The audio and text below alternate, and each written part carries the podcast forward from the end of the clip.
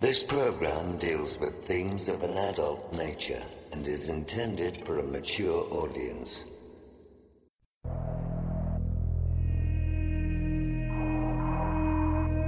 The very word secrecy is repugnant in a free and open society. And we are, as a people, inherently and historically opposed to secret societies, to secret oaths, and to secret proceedings.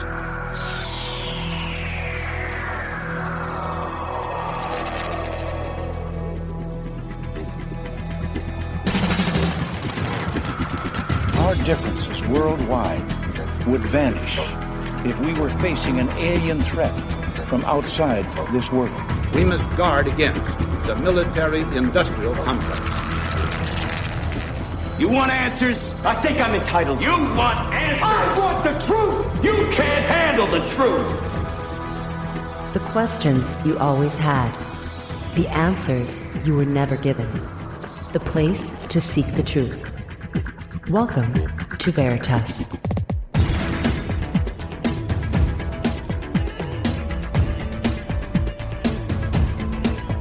Headline edition, July 8, 1947.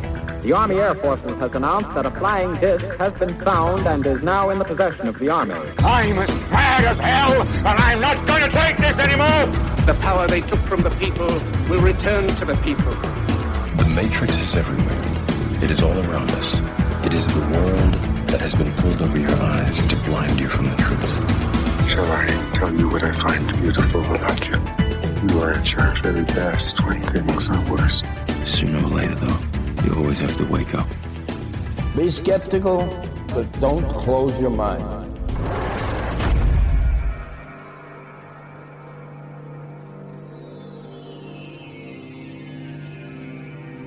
Greetings to everyone around the world, and a warm welcome to another edition of Veritas at VeritasRadio.com.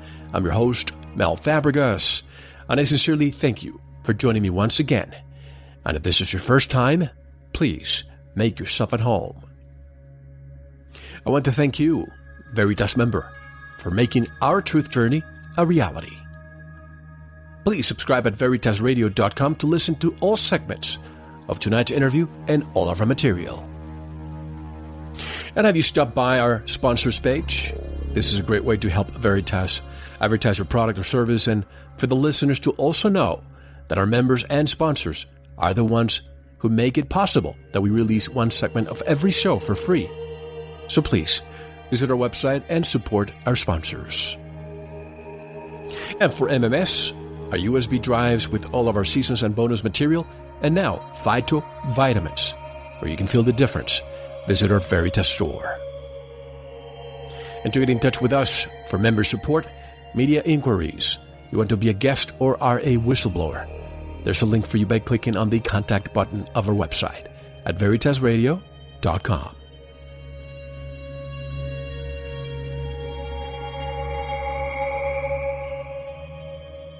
More and more Americans are coming to feel that something has gone fundamentally wrong in our society. We have suffered repetitive wars, big and small. Some won and some lost, but with the peace always lost. Our society has been drained of around $9 trillion in welfare costs since LBJ's war on poverty was declared, but with no diminution in the incidence of quote-unquote poverty. Our quote-unquote war on drugs has also been lost, with the societal cost running around $500 billion per year. The cost of fixes for runaway environmentalism has reached about $1 trillion since the birth of the EPA in 1970. Our national debt is almost $17 trillion and still going up. 2 breadwinners per family has become normal, just to keep bread on the table. Americans feel put upon, and they are right, but they don't know who's doing it to them or why. Such issues have been pondered by researchers for many years, but the historical facts are finally bringing the pieces of the puzzle together.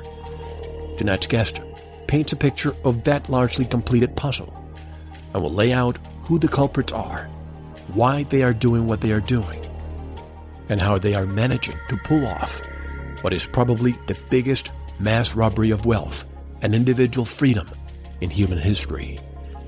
Tonight's interview will help to expose and stop the destruction and help to guarantee a future of freedom rather than slavery for our children. For this and much more, Alan B. Jones is tonight's special guest, right now on Veritas. This is F. William Engdahl, and you're listening to Veritas.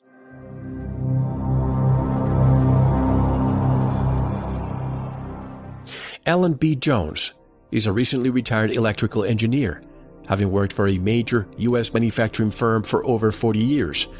He was quote-unquote bitten by the political bug back in the Goldwater days, and once ran for office himself for state senator on a third-party ticket, but has not otherwise been in the public spotlight.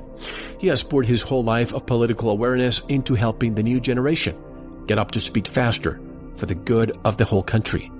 He believes that his research can serve as an outline for action or a platform for the political parties old and new. He is the author of many books, including How the World Really Works, which will be the focus of tonight's discussion. And for the first time on Veritas, I would like to welcome the author of How the World Really Works, Alan B. Jones. Hello, Mr. Jones, and welcome to Veritas. How are you? Yeah, I'm just fine, thank you. I'm glad to have you on. And before we started the show, just so that the audience knows, we record this show before. It's not live, and it just so happened in the past few minutes, I've heard that the military in Egypt, there has been a coup d'etat, a positive coup d'etat, in my opinion, in Egypt, where President Morsi has to step aside, and now a Supreme Court justice has taken over the presidency as an interim president. I know that we haven't discussed this prior to the interview, Mr. Jones. May I call you Alan, by the way? Certainly. What's your take on what has been happening in Egypt? We'll discuss your book in a few minutes, but I'm interested to know, because about a year ago or more, I spoke with another researcher who happens to be Egyptian, and he was very happy to see Hosni Mubarak gone. But what I told him was, I don't like the dictatorship. I don't like the fact that he has been pocketing billions of dollars from the United States, but it's the devil we know. What about the Muslim Brotherhood and the fact that we don't know them? What's your take on all of this? Well, I think from the point of view of us in the United States, as a matter of fact, the point of view of most of the rest of the world, we have to put the events, any one event like this where a coup is happening or a change of regime is occurring, who benefits is the question always, and therefore you're maybe led to more information about how this thing came about. The Muslim Brotherhood, for example, is probably one of the big enemies of Israel.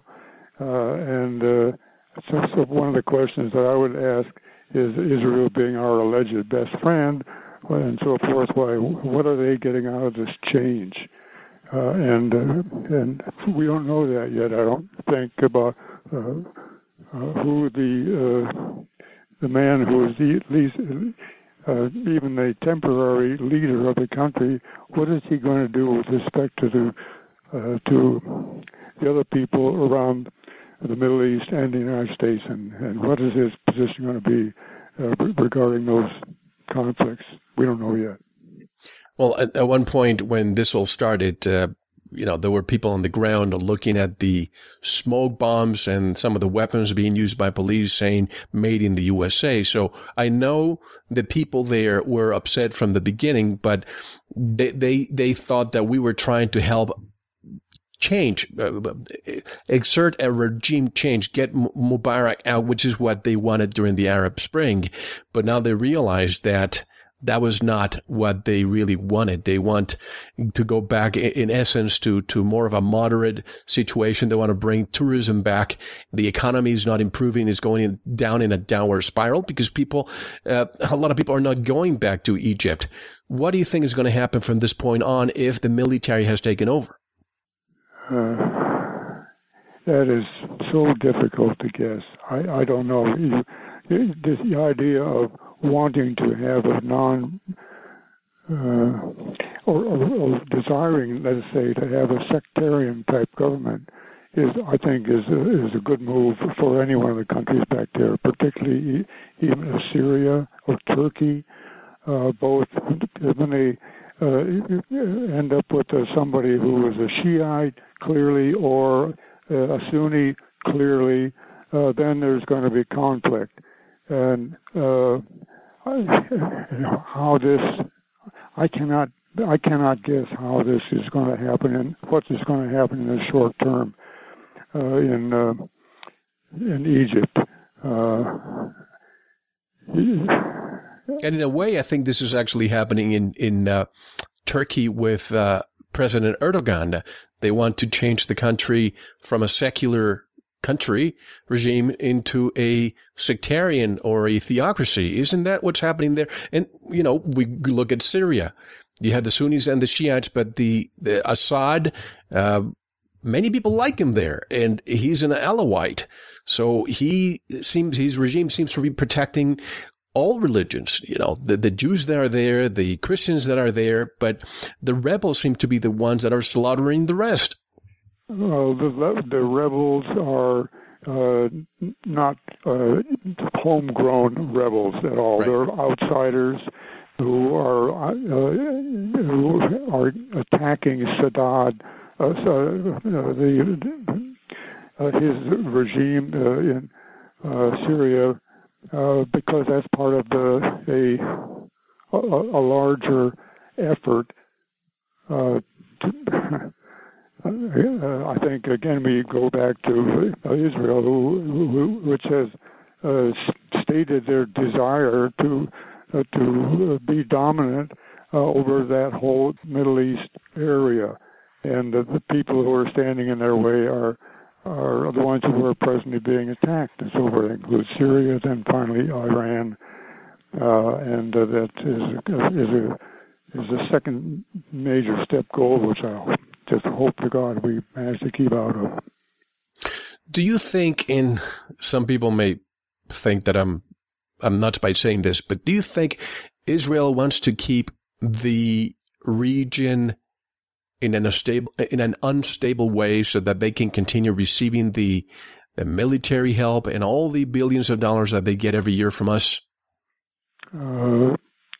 They are using all the money and military help from us exactly for the purpose of eventually being militarily and therefore in every other way dominant in that Middle East. The Arab groups are onto their game, of course, because Israel doesn't keep this one bit secret, except possibly from the American public. Their goal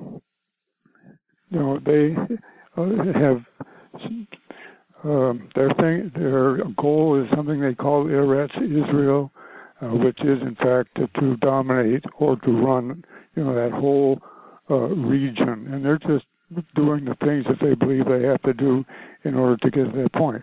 And militarily speaking, while they have accomplished a lot of their goals, they're clearly the strongest military right now, but they can't just use it willy-nilly. They have to tiptoe around and get other people to do their bad work for them on the edges and all that.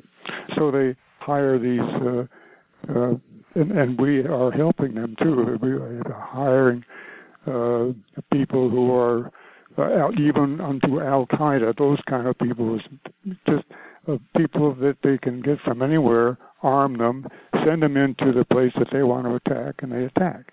And Assad sees them coming, and he knows what's going on, and so forth. And so long as we've managed to keep these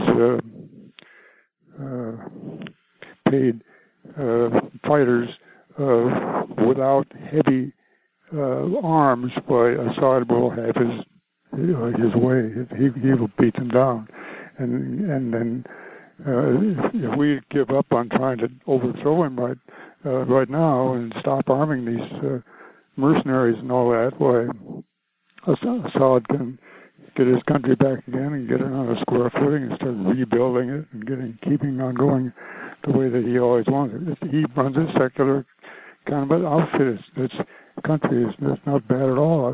We the people of the United States could get along with it perfectly well, but we're not in control of our own destinies in this country. So, and that's going to be, I think, the subject of tonight's show: how we're no longer in charge.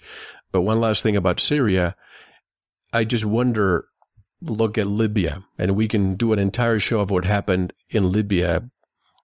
That was a benevolent dictator who's there, and he treated his people well, and there's a lot of information that's not being released here. But with Syria, you look at all these countries, Egypt and Tunisia, why hasn't Syria fallen already? Is it because they have Russia behind them and even China? Well, I think that there are plenty of people in our own Pentagon who are very leery of charging in to Syria with heavy weapons and so forth. The thing about Syria has a naval base which belongs to Russia. And if we set about to upset Syria, then Russia is directly impacted. And we then are starting a serious argument with somebody else who's got just as many nuclear weapons as we do. And that's a dead man's game. That's bad. And how about Iran with their the issue Israel had recently was with Iran and mostly with Mahmoud Ahmadinejad. He's gone now. Supposedly, there's a more moderate leader now, although they're just puppets because the mullahs are the ones who really are in charge of the country.